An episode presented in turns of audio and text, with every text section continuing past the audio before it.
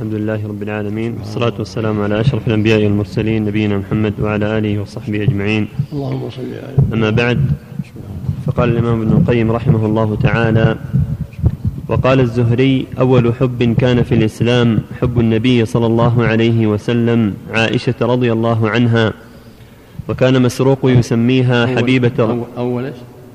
أول حب كان في الإسلام. حب؟ نعم. نعم. وكان مسروق يسميها حبيبة رسول الله صلى الله عليه وسلم. وقال أبو قيس مولى عبد الله بن عمرو أرسلني عبد الله بن عمرو إلى أم سلمة أسألها أكان النبي صلى الله عليه وسلم يقبل أهله وهو صائم؟ فقالت لا. فقال إن عائشة رضي الله عنها قالت إن النبي صلى الله عليه وسلم كان يقبلها وهو صائم. فقالت أم سلمة رضي الله عنها إن النبي صلى الله عليه وسلم كان إذا رأى عائشة لا يتمالك عنها. وذكر سعيد بن إبراهيم عن عامر بن سعد عن أبيه قال كان إبراهيم الخليل صلى الله عليه وسلم يزور هاجر في كل يوم من الشام على البراق لشغفه بها وقلة صبره عنها وذكر الخرائطي أن عبد الله بن عمر رضي الله عنهما اشترى جارية رومية فكان يحبها حبا شديدا فوقعت ذات يوم عن بغلة له فجعل يمسح التراب عن وجهها ويفديها ويقبلها وكانت تكثر أن تقول له يا, بطر يا بطرون أنت قالون تعني يا مولاي أنت جيد. ثم إنها هربت منه فوجد عليها وجدا شديدا وقال قد كنت أحسبني قالون فانصرفت فاليوم أعلم أني غير قالوني. قال أبو محمد بن حزم وقد أحب من الخلفاء الراشدين والأئمة المهديين كثير. وقال رجل لأمير المؤمنين عمر بن الخطاب رضي الله عنه يا أمير المؤمنين رأيت امرأة فعشقتها فقال ذلك ما لا تملك. فالجواب وبالله التوفيق إن الكلام في هذا الباب لا بد فيه من التمييز بين الحرام والجائز والنافع والضار ولا يحكم عليه بالذم والإنكار ولا بالمدح والقبول من حيث الجملة. وإنما يبين حكمه أو وإنما يبين حكمه وينكشف أمره بذكر متعلقه وإلا فالعشق من حيث هو لا يحمد ولا يذم. ونحن نذكر النافع من الحب والضار والجائز والحرام. اعلم أن أنفع المحبة على الإطلاق وأوجبها وأعلاها وأجلها. محبة من جبلت القلوب على محبته وفطرت الخليقة على تأليهه وبها قامت الأرض والسماوات. وعليها فطرت المخلوقات وهي سر شهادة أن لا إله إلا الله فإن الإله هو الذي تألهه القلوب بالمحبة والإجلال والتعظيم والذل له والخضوع والتعبد والعبادة لا تصلح إلا له وحده والعبادة هي كمال الحب مع كمال الخضوع والذل والشرك في هذه العبودية من أظلم الظلم الذي لا يغفره الله والله تعالى يحب لذاته من جميع الوجوه وما سواه فإنما يحب تبعا لمحبته. وقد دل على وجوب محبته سبحانه جميع كتبه المنزلة ودعوة جميع رسله وفطرته التي فطر عباده عليها وما ركب فيهم من العقول وما أسبغ عليهم من النعم فإن القلوب مفطورة مجبولة على محبة من أنعم إليها وأحسن إليها فكيف بمن كل الإحسان منه؟ وما بخلقه جميعهم من نعمة فمنه وحده لا شريك له. كما قال تعالى وما بكم من نعمة فمن الله ثم إذا مسكم الضر فإليه تجأرون. وما تعرف به إلى عباده من أسمائه الحسنى وصفاته العلى. وما دلت عليه آثار مصنوعاته من كماله وبهائه وجلاله وعظمته. والمحبة لها داعيان الجمال والجلال. والرب تعالى له الكمال المطلق من ذلك فإنه جميل يحب الجمال بل الجمال كله له والإجلال كله منه فلا يستحق أن يحب لذاته من كل وجه سواه. قال الله تعالى قل إن كنتم تحبون الله فاتبعوني يحببكم الله. وقال تعالى يا أيها الذين آمنوا من يرتد منكم عن دينه فسوف يأتي الله بقوم يحبهم ويحبونه أذلة على المؤمنين. أعزة على الكافرين يجاهدون في سبيل الله ولا يخافون لومة لائم. ذلك فضل الله يؤتيه من يشاء. والله واسع عليم. إنما وليكم الله ورسوله والذين آمنوا الذين يقيمون الصلاة ويؤتون الزكاة وهم راكعون. ومن يتول الله ورسوله والذين آمنوا فإن حزب الله هم الغالبون. والولاية أصلها الحب فلا موالاة إلا بحب. كما أن العداوة أصلها البغض والله ولي الذين آمنوا وهم أولياؤه فهم يوالونه بمحبتهم له وهو يواليهم بمحبته لهم فالله تعالى يوالي عبده بحسب محبته له ولهذا أنكر سبحانه على من اتخذ من دونه أولياء بخلاف من والى أولياءه فإنه لم يتخذهم أولياء من دونه بل موالاته لهم من تمام موالاته.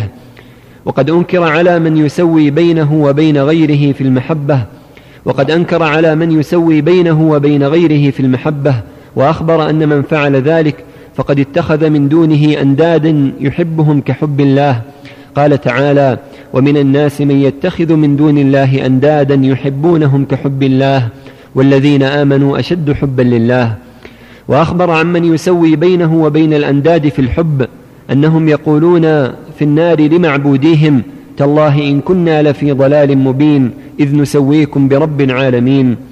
وبهذا التوحيد في الحب أرسل الله سبحانه جميع رسله وأنزل جميع كتبه وأطبقت عليه دعوة جميع الرسل من أولهم إلى آخرهم. ولأجله خلقت السماوات والأرض والجنة والنار فجعل الجنة لأهله والنار للمشركين به فيه. وقد أقسم النبي صلى الله عليه وسلم أنه لا يؤمن عبد حتى يكون هواه حتى يكون هو أحب إليه من ولده ووالده والناس أجمعين. فكيف بمحبة الرب جل جلاله؟ وقال لعمر بن لعمر بن الخطاب رضي الله عنه لا حتى أكون أحب إليك من نفسك أي لا تؤمن حتى تصل محبتك إلى هذه الغاية. إذا كان النبي صلى الله عليه وسلم أولى بنا من أنفسنا في المحبة ولوازمها.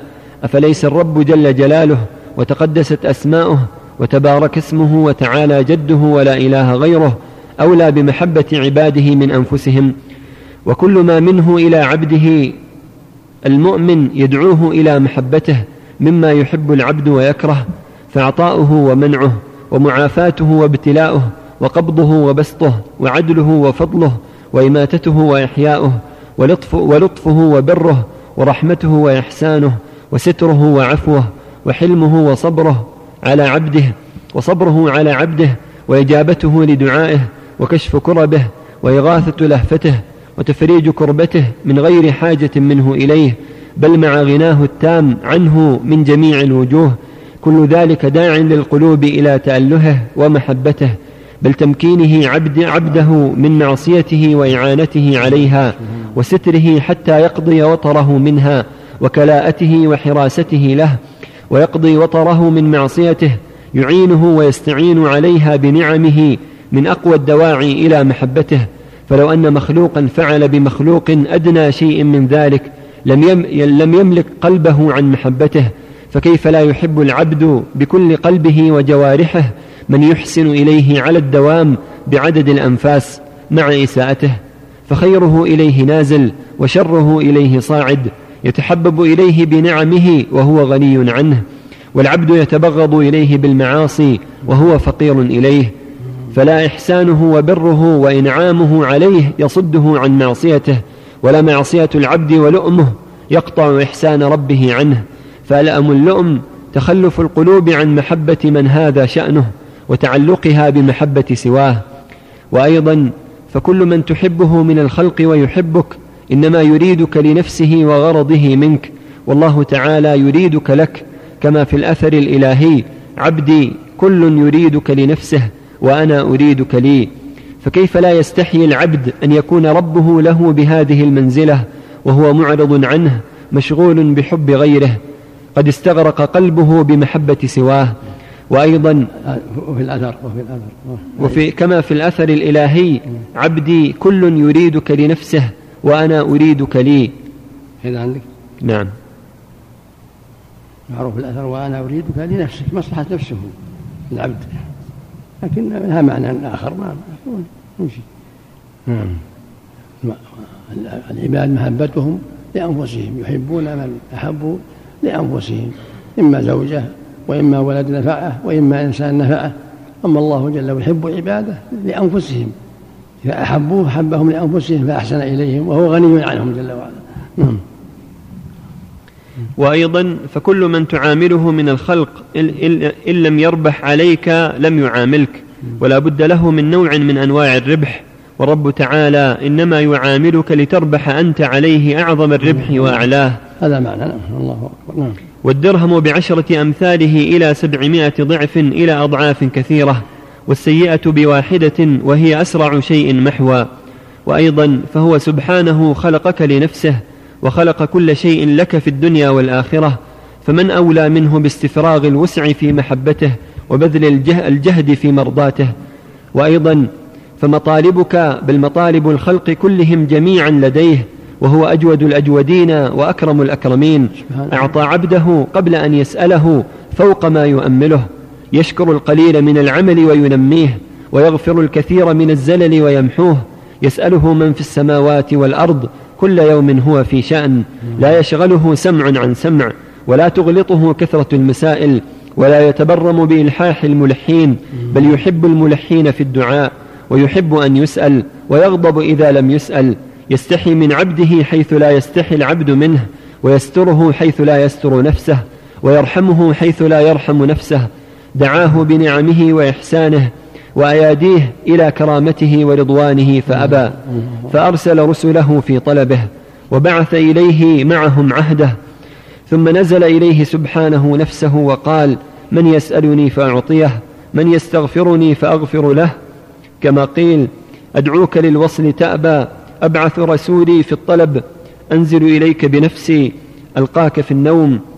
وكيف لا تحب القلوب من لا يأتي بالحسنات إلا هو ولا يذهب بالسيئات إلا هو ولا يجيب الدعوات ويقيل العثرات ويغفر الخطيئات ويستر العورات ويكشف الكربات ويغيث اللهفات وينيل الطلبات سواه. فهو أحق من ذكر وأحق من شكر وأحق من شكر وأحق من عبد. وأحق من حمد وأبصر من ابتغي وأرأف من ملك وأجود من سئل وأوسع من أعطى وأرحم من استرحم وأكرم من قصد وأعز من التجأ إليه وأكفى من توكل العبد عليه. أرحم بعبده من الوالدة بولدها وأشد فرحا بتوبة التائب من الفاقد لراحلته التي عليها طعامه وشرابه في الأرض المهلكة. إذا يئس من الحياة ثم وجدها وهو الملك لا شريك له والفرد فلا ند له كل شيء هالك إلا وجهه, إلا وجهه الكريم لن يطاع إلا بإذنه ولن يعصى إلا بعلمه يطاع فيشكر وبتوفيقه ونعمته أطيع ويعصى فيغفر ويعفو وحقه أضيع فهو أقرب شهيد. وحقه. ويعفو وحقه أضيع. نعم. ويعفو وحقه أضيع. فهو أقرب شهيد وأجل حفيظ وأوفى بالعهد وأعدل قائم بالقسط حال دون النفوس وأخذ بالنواصي وكتب الآثار ونسخ الآجال فالقلوب له مفضية والسر عنده علانية والغيب لديه مكشوف وكل أحد إليه ملهوف وعنت الوجوه لنور وجهه وعجزت العقول عن إدراك كنهه ودلت الفطر والأدلة كلها على امتناع مثل مثله وشبهه. أشرقت لنور وجهه الظلمات واستنارت له الأرض والسماوات وصلحت عليه جميع المخلوقات. لا ينام ولا ينبغي له أن ينام. يخفض القسط ويرفعه. يرفع إليه عمل الليل قبل عمل النهار. وعمل النهار قبل عمل الليل. حجابه النور. ولو كشفه لأحرقت سبحات وجهه ما انتهى إليه بصره من خلقه. ما اعتاض باذل حبه لسواه من عوض ولو ملك الوجود بأسره. بسم الله الرحمن الرحيم. الحمد لله وصلى الله وسلم على رسول الله وعلى آله وأصحابه من اهتدى به أما بعد فالمؤلف في هذا رحمه الله العلامة ابن القيم المتوفى سنة 51 و700 رحمه الله يبين في هذا البحث في الجواب الكافي لمن سأل عن الدواء الشافي يبين أن العشق والحب فيه تفصيل. فلا يذم كله ولا يحمد كله بل فيه تفصيل. وينقسم إلى محمود ومذموم وطيب وخبيث فأعظم الحب الحب وأكمله وأوجبه حب الله جل وعلا. لأنه منعم المحسن الذي أنعم عليك وأحسن إليك وإلى آبائك وأسلافك. وهداك للإسلام وأرسل لك الرسل وأنزل الكتب ويسر لك النعم وهو غني عنك سبحانه وتعالى. فأعظم الحب حبه فيجب الحب له وحده وأن يكون له كمال الحب وكمال الذل لأنه المنعم الحقيقي ولأنه الملك الكريم ولأنه المحسن العظيم الذي أحسن إليك وإلى آبائك ووفقك للخير وهداك للإسلام وأعد لك الجنة فالواجب حبه أكمل حب فلا أحد يستحق الحب على كمال سواه سبحانه. ومن سواه إنما يحب إذا كان تبعا لمحبته كمحبة الرسل فإنهم يحبون لأنهم رسول الله. ومحبة المؤمنين يحبون لأنهم من أحباب الله ومن أوليائه.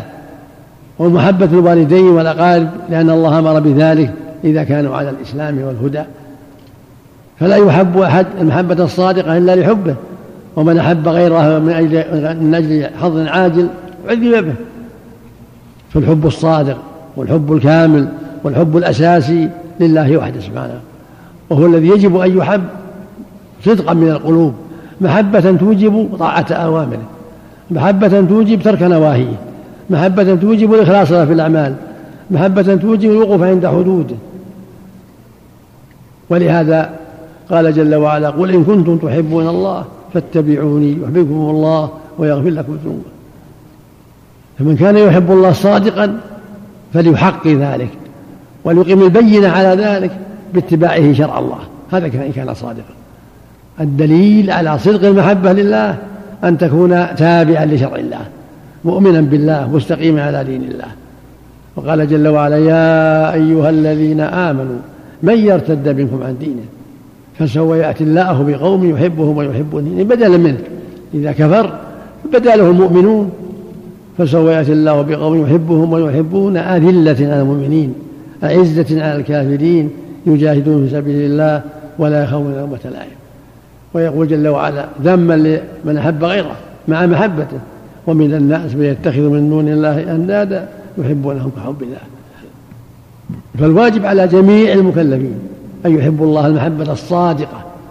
الجميع من الجن والإنس من الرجال والنساء من العرب والعجم من الملوك وغيرها العامة الواجب على الجميع أن يحبوا الله المحبة الصادقة التي تقتضي إخلاص العمل له وعبادته وحده وطاعة أوامره وترك نواهيه مقدما ذلك على كل أحد. وإذا كان الرسول لعمر يقول لعمر رضي الله عنه لما قال يا عمر للرسول يا رسول الله أنت أحب إلى من كل شيء إلا من نفسي. قال النبي لعمر لا يا عمر حتى أكون أحب إليك من نفسك. فإذا كان هذا في حق النبي فكيف بحق الله؟ يقول صلى الله عليه وسلم لا يؤمن أحدكم حتى أكون أحب إليه من ولده ووالده والناس أجمعين. يعني النبي صلى الله عليه وسلم. فإذا كان هكذا فالله أولى وأحق. قال النبي صلى الله عليه وسلم ثلاث من كن فيه وجد بهن حلاوة الإيمان أن يكون الله ورسوله أحب إليه ما سواه وأن يحب المرء لا يحبه إلا لله وأن يكره أن يعود في بعد إذا قاله الله منه كما يكره أن يقذف في النار. فربك لأحسن إليك وإلى آبائك في بطن أمك وبعد ولادتك وإلى أن كبرت واستقللت بالعمل وكنت تعمل وتأخذ وتعطي هو الذي أنعم عليك. أعطاك السمع والبصر والعقل والقوة ويسر لك أسباب الرزق هو المستحق أن تعبده وتطيع أوامره وتنتهي عن نواهيه ويكون له الحب كله وله الخضوع كله وله الطاعة كلها وله جل وعلا الخوف الكامل. قال تعالى فلا تخافوهم وخافوني إن كنتم مؤمنين. قال جل وعلا في كتابه إنهم كانوا يسارعون في الخيرات ويدعون رغبا ورهبا يعني الرسل وأتباعهم ويدعون رغبا ورهبا وكانوا لا خاشعين. وقال تعالى أولئك يدعون يبتغون إلى ربهم وسيلة أيهم أقرب؟ ويرجون رحمته ويخافون عذابه. ويقول سبحانه فلا تخشوهم واخشوني. فلا تخشوهم واخشوني. فالواجب أن يخشى سبحانه وأن يرجى. فالمؤمن يجمع بين المحبة والخوف؟ لا بد من هذا. يحب الله ويطيع أمره ويخاف الله وينتهي عن نهيه هذا الواجب على جميع العباد. يقول ابن في النونية رحمه الله وعباده الرحمن غاية حبه مع ذل عابده هما قطبان وعليهما فلك العبادة دائر ما دار حتى قامت القطبان. ومداره بالأمر أمر رسوله لا بالهوى والنفس والشيطان. فالواجب على كل أحد أن تكون محبة الله غاية حبه. أن يحب الله غاية الحب وأن يخافه غاية الخوف وأن يعمل بمقتضى ذلك. يعمل بمقتضى هذا الحب والخوف. فيؤدي ما أوجب الله محبة لله وطاعة له وخوفا منه ويحذر معاصي الله والشرك به محبة له وتعظيما له وحذرا من عقابه. ثم المحبة بعد ذلك للرسل وأتباعهم من أهل الإيمان تبعا لمحبة الله. كذلك ما يحبه طبعا محبة ما يقوته الطعام والشراب محبة النساء هذه محبة طبيعية لا بأس بها إذا لم تشغله عن طاعة الله ولم توقفه بمعصية الله. أما لما سأل عمرو بن العاص رضي الله عنه النبي صلى الله عليه وسلم أي الناس أحب إليه؟ قال عائشة. قال من الرجال؟ قال أبوها. يعني أبا بكر الصديق.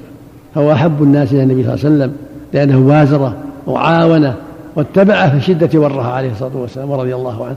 فالمقصود أن الواجب الحب في الله والبغض في الله.